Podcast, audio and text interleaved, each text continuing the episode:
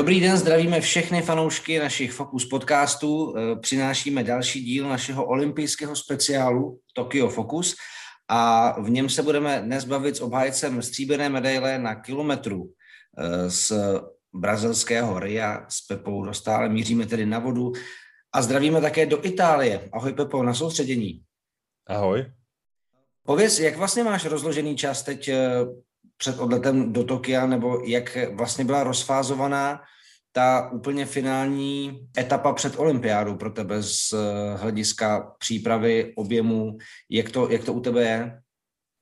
No my to máme naplánovaný už uh, vlastně z těch předchozích let, je, jezdíme každý rok uh, ve směs stejný ten plán ke konci té sezóny, takže máme opravdu ode dneška den po ní napsaný, co budeme dělat, kdy budeme mít volno, kdy a kde budeme.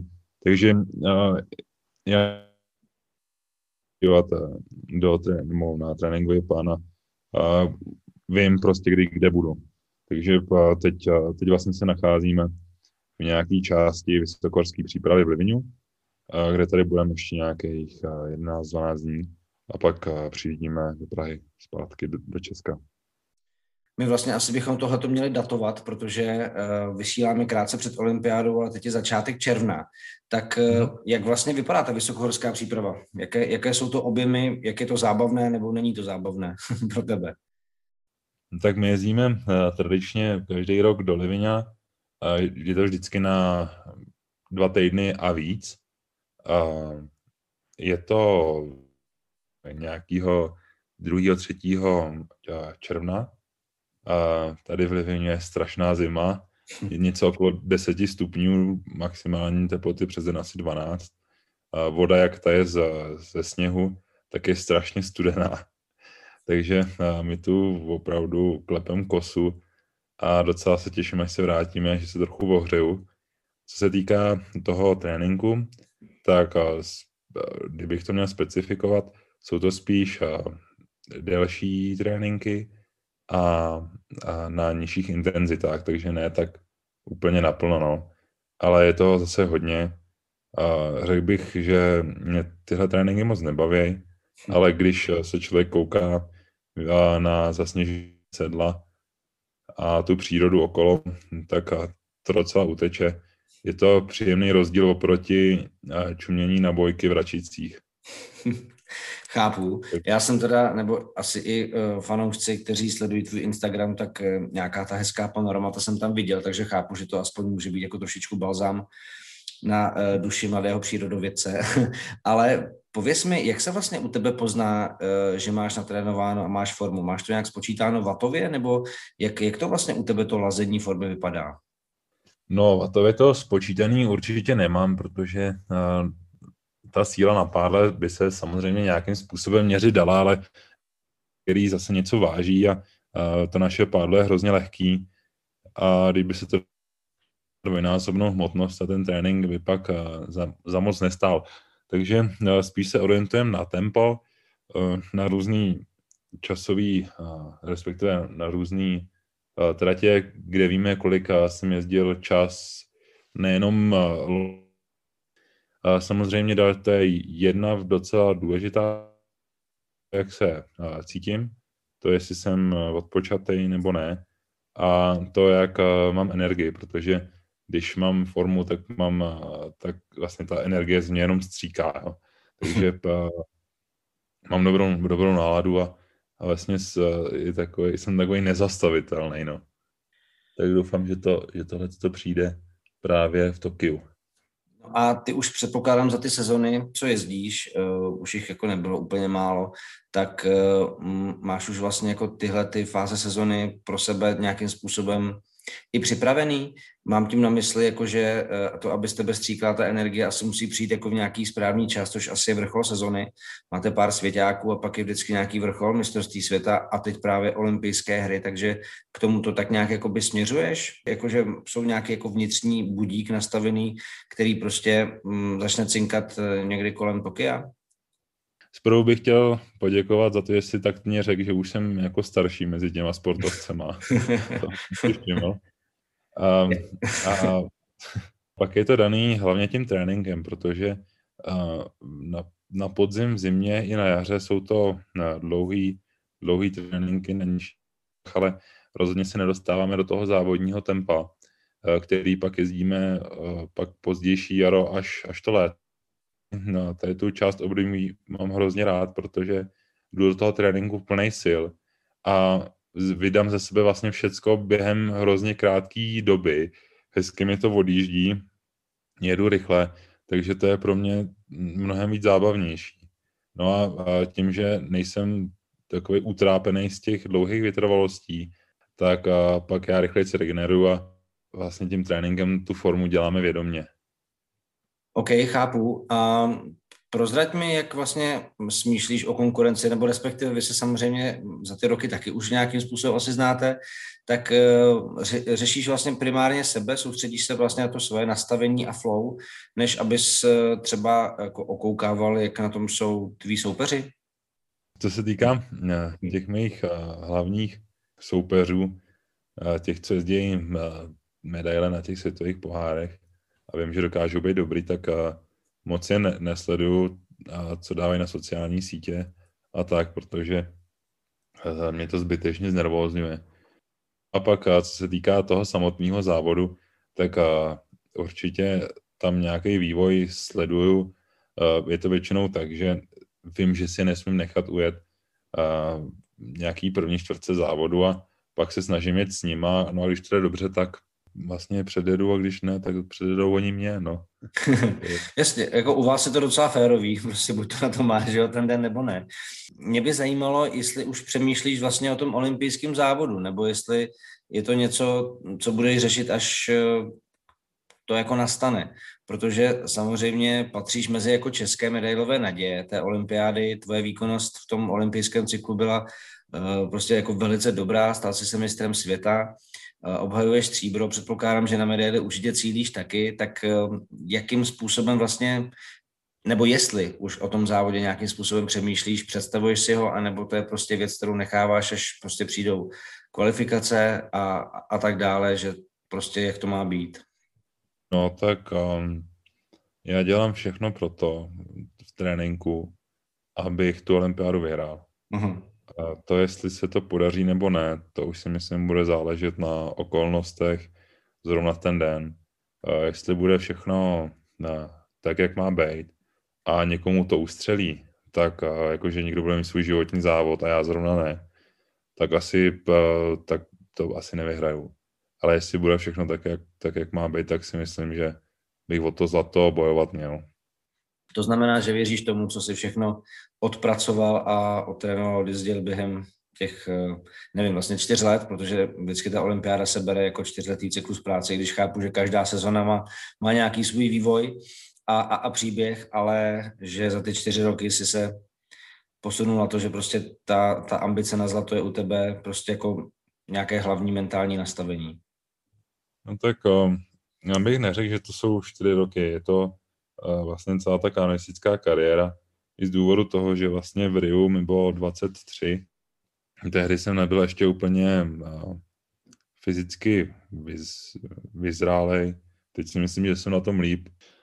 Co se týká toho samotného závodu, ještě jsem si to vlastně v hlavě nepřehrával, ale jsem připravený na to, že to bude bolet, že to bude závod, bude hodně těžký, protože budou, na, bude velký tlak a i když si to teď dopředu nikdo asi moc neuvědomuje, tak z hlediska těch různých covidových opatření, tak hodně závodníků bude vyvedených, vyvedených vlastně z jejich takového pohodového rytmu. Musím se připravit na to, abych to nebyl já. No a to, jak dopadne ten závod, myslím si, že na to připravený jsem, ale je to prostě sport kde, se, kde jsou i jiný vlivy, než ten samotný výkon může foukat hrozný vítr dozad. To třeba v tom neumím a nemusím se dostat do finále, jo. Hmm. Myslím si, že když všechno půjde tak, jak má být, tak by to mohlo být fajn. Ovlivnila vlastně korona nějakým způsobem tvoji přípravu a ten tréninkový proces, protože my jsme se bavili před pár týdny tady s Lukášem Krpálkem, který nemohl odcestovat na žádný kemp a už vůbec ne do Japonska, kam jezdil, tak eh, musel ty si nějak vlastně upravovat v posledním roce plány a to, co si chtěl vlastně dělat? Tak eh, co se týká změn plánu, drobný nastaly samozřejmě. Jsme nemohli odcestovat na podzemní soustředění do Kalifornie rovnou, takže jsme nejdřív do Srbska, kde jsme kde v tu dobu byla taky hrozná zima, já, já tu zimu prostě nějak moc nemám rád, takže jsem tam trochu trpěl. No a pak v té Kalifornii bylo hezky. Trošku jsme pozměnili ten přípravy, ale úplně nepatrně. Spíš jsme vyměnili tu suchou přípravu za pádlování na vodě. No a jinak, co se týká různých těch kempů, tak vlastně oni jsme ošízení nebyli. Kde se tě vlastně jezdí jako nejlíp? Kde to máš rád? Jak mluvíš o té zimě, tak je ta Kalifornie jako tvoje jako srdcová záležitost, nebo hm, která voda je pro tebe jako oblíbená vlastně? No, to hrozně záleží. Ta Kalifornie je samozřejmě fajn, ale my když tam jezdíme, jak tam bývá 20 stupňů, což eh, není úplně, není úplně ideální. No. Pro mě samozřejmě jsou nějaký závodiště, kde se mi jezdí dobře eh, a kde ne. Eh, musím říct, že jedno z třeba z oblíbených je Záhřeb v Chorvatsku. Tam, tam to mám hodně rád. A hodně dobře se mi závodí v Moskvě. Protože tam, nevím, jak je to možné, ale voda tam byla vždycky eh, bezvadně teplá a mě tam prostě seděla, taky jsem tam měl vlastně z té Moskvy jedny z nejlepších výsledků. A račice jsou v tom na tom jak vysoko třeba? račice byly rozhodně vejš dřív, ale ona tam teďka hrozně ubývá voda. Je tam třeba o dva metry méně než před osmi lety, což je docela velký rozdíl s ohledem na to, že čím ta voda je mělčí, tak tím je těžší a pomalejší, protože ta loď, jak jede tou vodou, tak rozráží nebo vytlačuje tu vodu a ve, ve spod, když ta voda nemá kam se vytlačovat, tak eh, vlastně zvyšuje ten odpor té lodi. Mě by teď vlastně zajímalo, Pepo, jestli bys mohl nechat fanoušky trošičku jako nahlédnout do tvé mysli v tom, jak ty vlastně jako o vodě přemýšlíš, co ty všechno jako o ní víš, když eh, um, sedneš na uh, kajak a jakým způsobem vlastně jako po pročísnutí té hladiny, jako víš, jak je to mělké, um, jak je to teplé, co to pro tebe vlastně jakoby znamená a jak, uh, jak jako vlastně vypadá tvé přemýšlení a tvé čtení té vody. V podstatě to, jako, to, kde se ty pohybuješ, tak jakým způsobem, co u tebe vlastně probíhá za vyhodnocování a případně jako jak, jak za ty léta už se to do sebe tohoto dostalo. tak ono, já jsem to asi naznačil hrozně moc odborně. Záleží na tom, jak ta voda je teplá, eh, jaký je v nich třeba obsah minerálů, jo, eh, jestli je těžká, lehká ale ono vlastně uh, ve výsledku jde jenom o jednu věc um, a to, nebo ještě ne teda jenom o jednu, jo. Samozřejmě, když, když je studená, tak si tam člověk nerad máčí ruce, když je teplá, tak zase si, si je tam vyrochní rád, jo, ale ve výsledku jde o to, že člověk musí zasadit to pádlo, chytnout tu vodu na listu a posunout tu loď vůči té vodě dopředu. Jasně, chápu. A když to děláš prostě nejrychleji ze všech ostatních, tak jsi prostě nejlepší na světě. Ono to vlastně jako docela no, jednoduchý být. Jo, jako asi tak, no.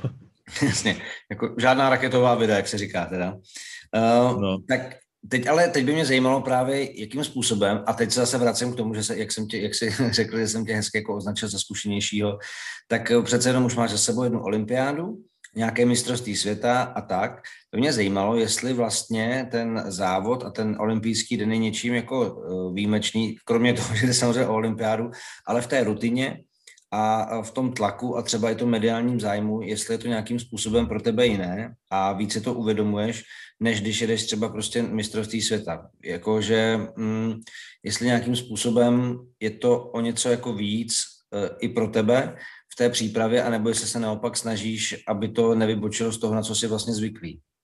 No, já mám takovou docela výhodu, že jsem si tím prošel uh, už v Londýně, uh, kdy vlastně jsem byl kde jsem měl první start na olympiádě ve čtyřkáku, tak tam jsem si tím prošel.